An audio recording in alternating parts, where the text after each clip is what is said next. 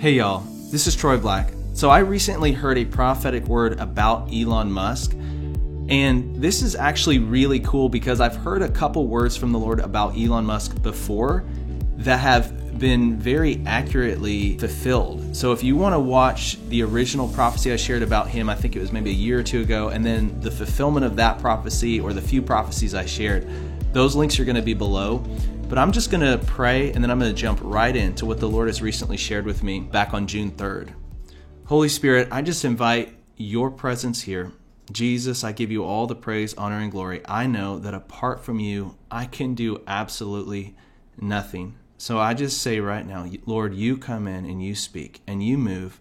You have your way in this video. You have your way today in each heart and every life of every person that's listening, myself included in Jesus' mighty name. Amen. Before I share this word, the Lord is asking me to say this real briefly. When someone shares a prophetic word, I'm just sensing from the Holy Spirit to encourage you. Ask the Lord specifically, what is He saying to you through this message? Because that will help to weed out a lot of the words that don't apply to you. If we stop and we take the time to say, Lord, what are you saying to me through this word, or even through a sermon or a teaching or something? If the Holy Spirit says this is not for you right then, then we can know that this is not for me. I don't have to waste my time with it. But if we ask in faith, the Lord is going to be very faithful in pointing out, hey, this is what I'm trying to say to you. This is the reason why you're listening to this right now. And the Lord will also bring those confirmations along with that message when we need it. So I would encourage you to ask the Lord to speak clearly to you, even more specifically than what I'm saying. God can begin to speak to you in that instant through his still small voice.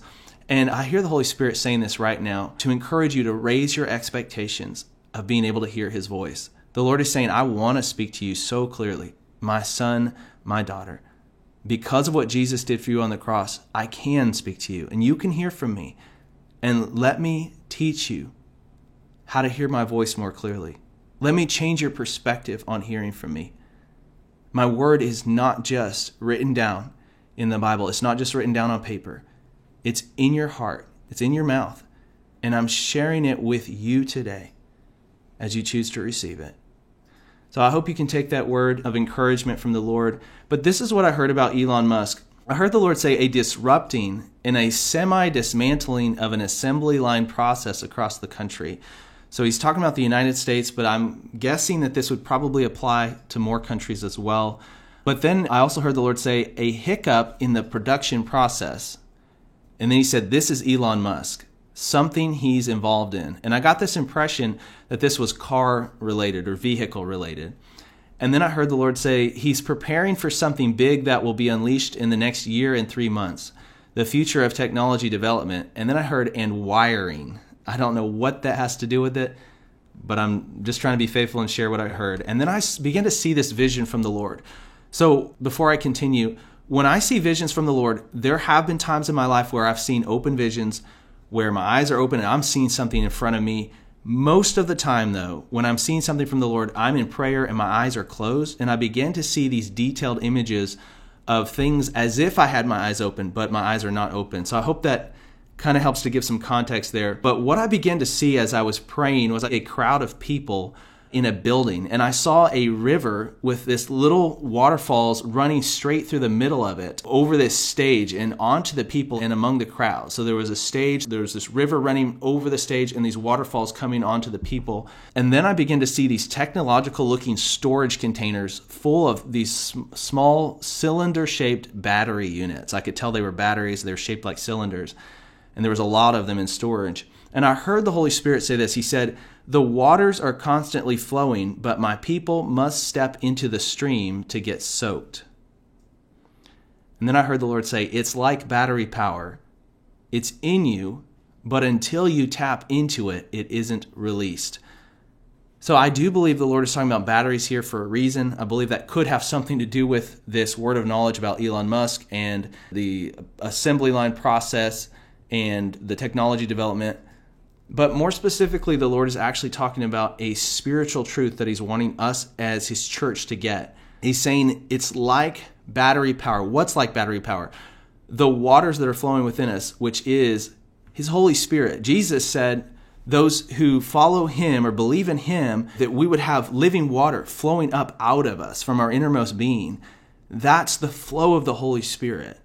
And you could almost describe the flow of the Holy Spirit as his will and his power combined, his desires, what he wants to happen, and the supernatural ability he brings in order to make it happen. And we get to see both as believers. We get to hear specifically from the Holy Spirit him communicating his will to us, his desires, and then also he empowers us to be able to carry out those desires, to be able to share the gospel, to be able to help other people through the gifts of the Spirit, to be able to build up the body of Christ to be able to encourage, to be able to love, even when someone else is hating us. We can love because of the love that the Holy Spirit is pouring out to us. It's like this waterfall that doesn't stop. And this is what I believe God is saying through this imagery of the water flowing off the stage and all these little waterfalls overflowing onto the people. I hear the Lord saying this right now. It's not for the person on the main stage, it's for the masses, it's for my people. See, I think sometimes as Christians, we start thinking, well, that's the man or woman of God, so God's going to use them. But God is saying, no, I want to use each and every person that I've created. And my spirit is for every single person who will accept it. As Christians, we need to get our, our hope up. We need to get our expectation up of what God is willing to do in our lives. If God did it in Scripture, if God did it for someone in the Bible, He can do it for us. He can do it through us. Peter walked down the street and his shadow, literally just his shadow falling on people, people would get healed. Why can't God do that today? He can. He absolutely can. And I believe he will if the right people are willing to say yes to the Holy Spirit. And I want to jump back to this word that I heard from the Lord. I, I heard him say it's like battery power. It's in you, but until you tap into it, it isn't released. So we have a responsibility to step out in faith when the Holy Spirit speaks. And then I heard the Lord say, but the difference is it is constant and flowing and ever increasing. See, batteries eventually run out. The Holy Spirit doesn't run out. And then I heard the Lord say, My spirit moving among my bride and bringing her into fulfillment until the time that I am coming. And then he said, like endless battery cells, keep pressing in to take hold of the energy and strength you need to live out this life with victory and triumph.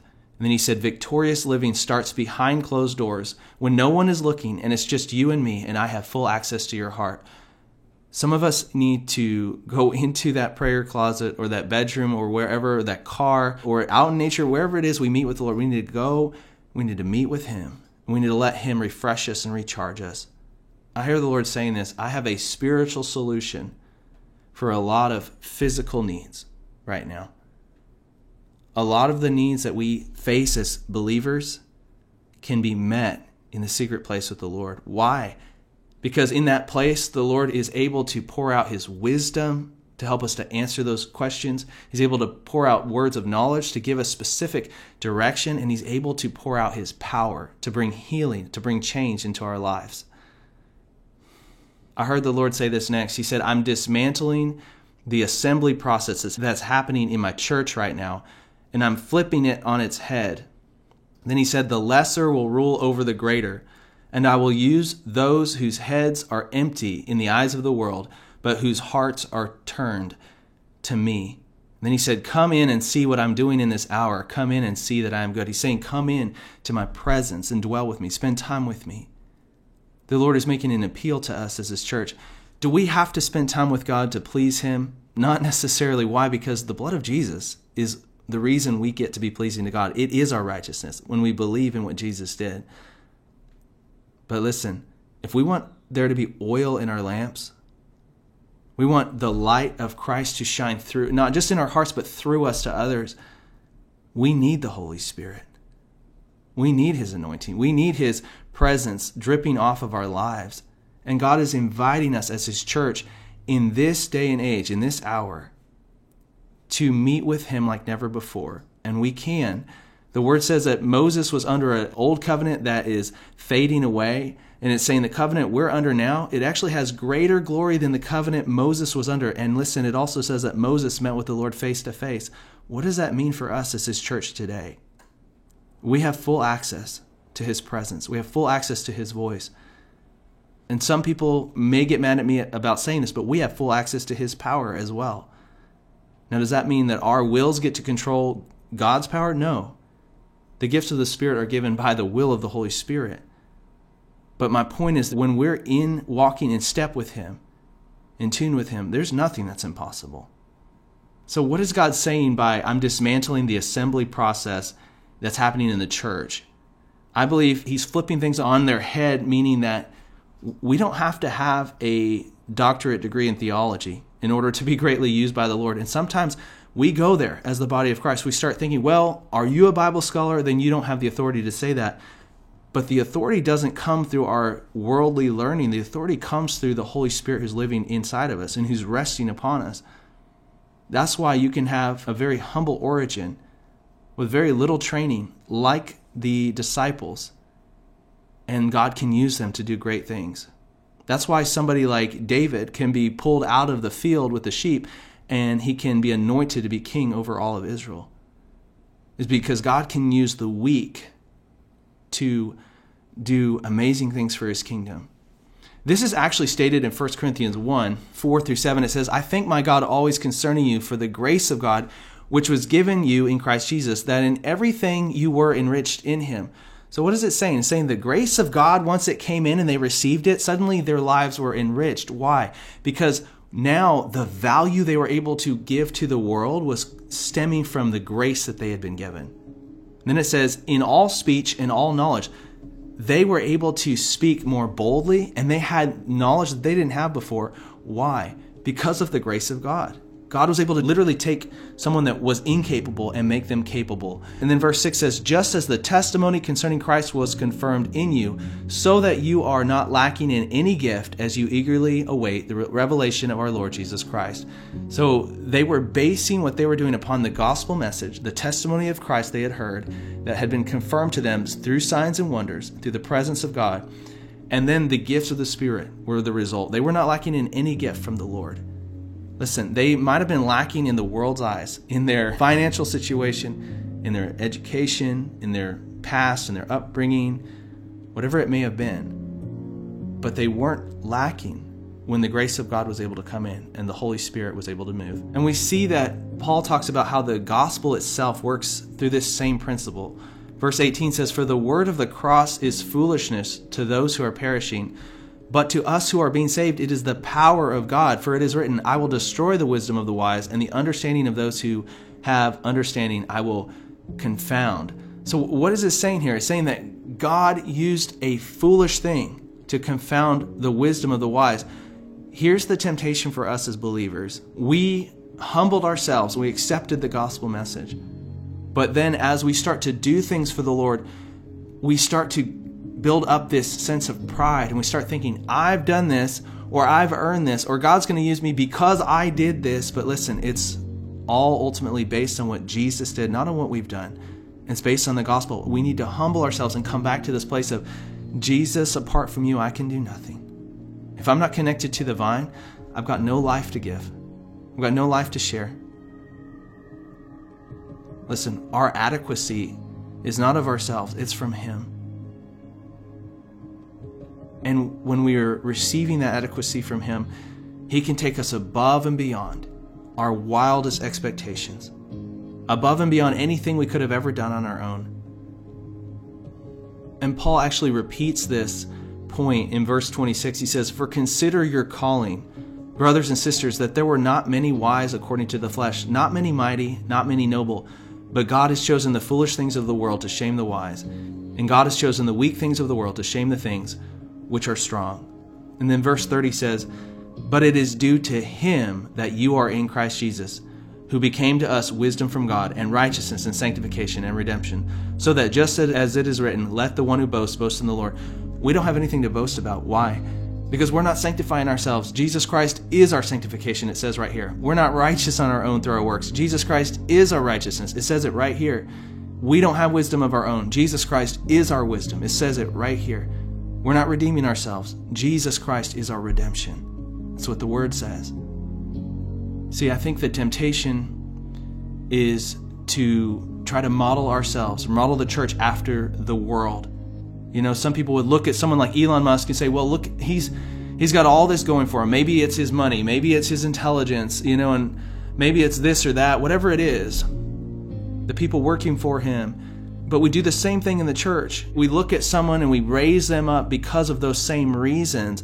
But God is flipping that idea on its head and He's saying, No, it's time for my body to start doing the supernatural, the impossible, without any of those things, without any help except for the help of the Holy Spirit.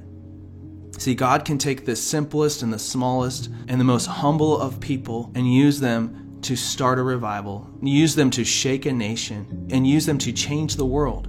And I hear the Holy Spirit saying, What are you waiting for? I want to use you. Yes, for all of those things and more. And my spirit can do it. Even though you're incapable, I hear the Lord saying, I am willing.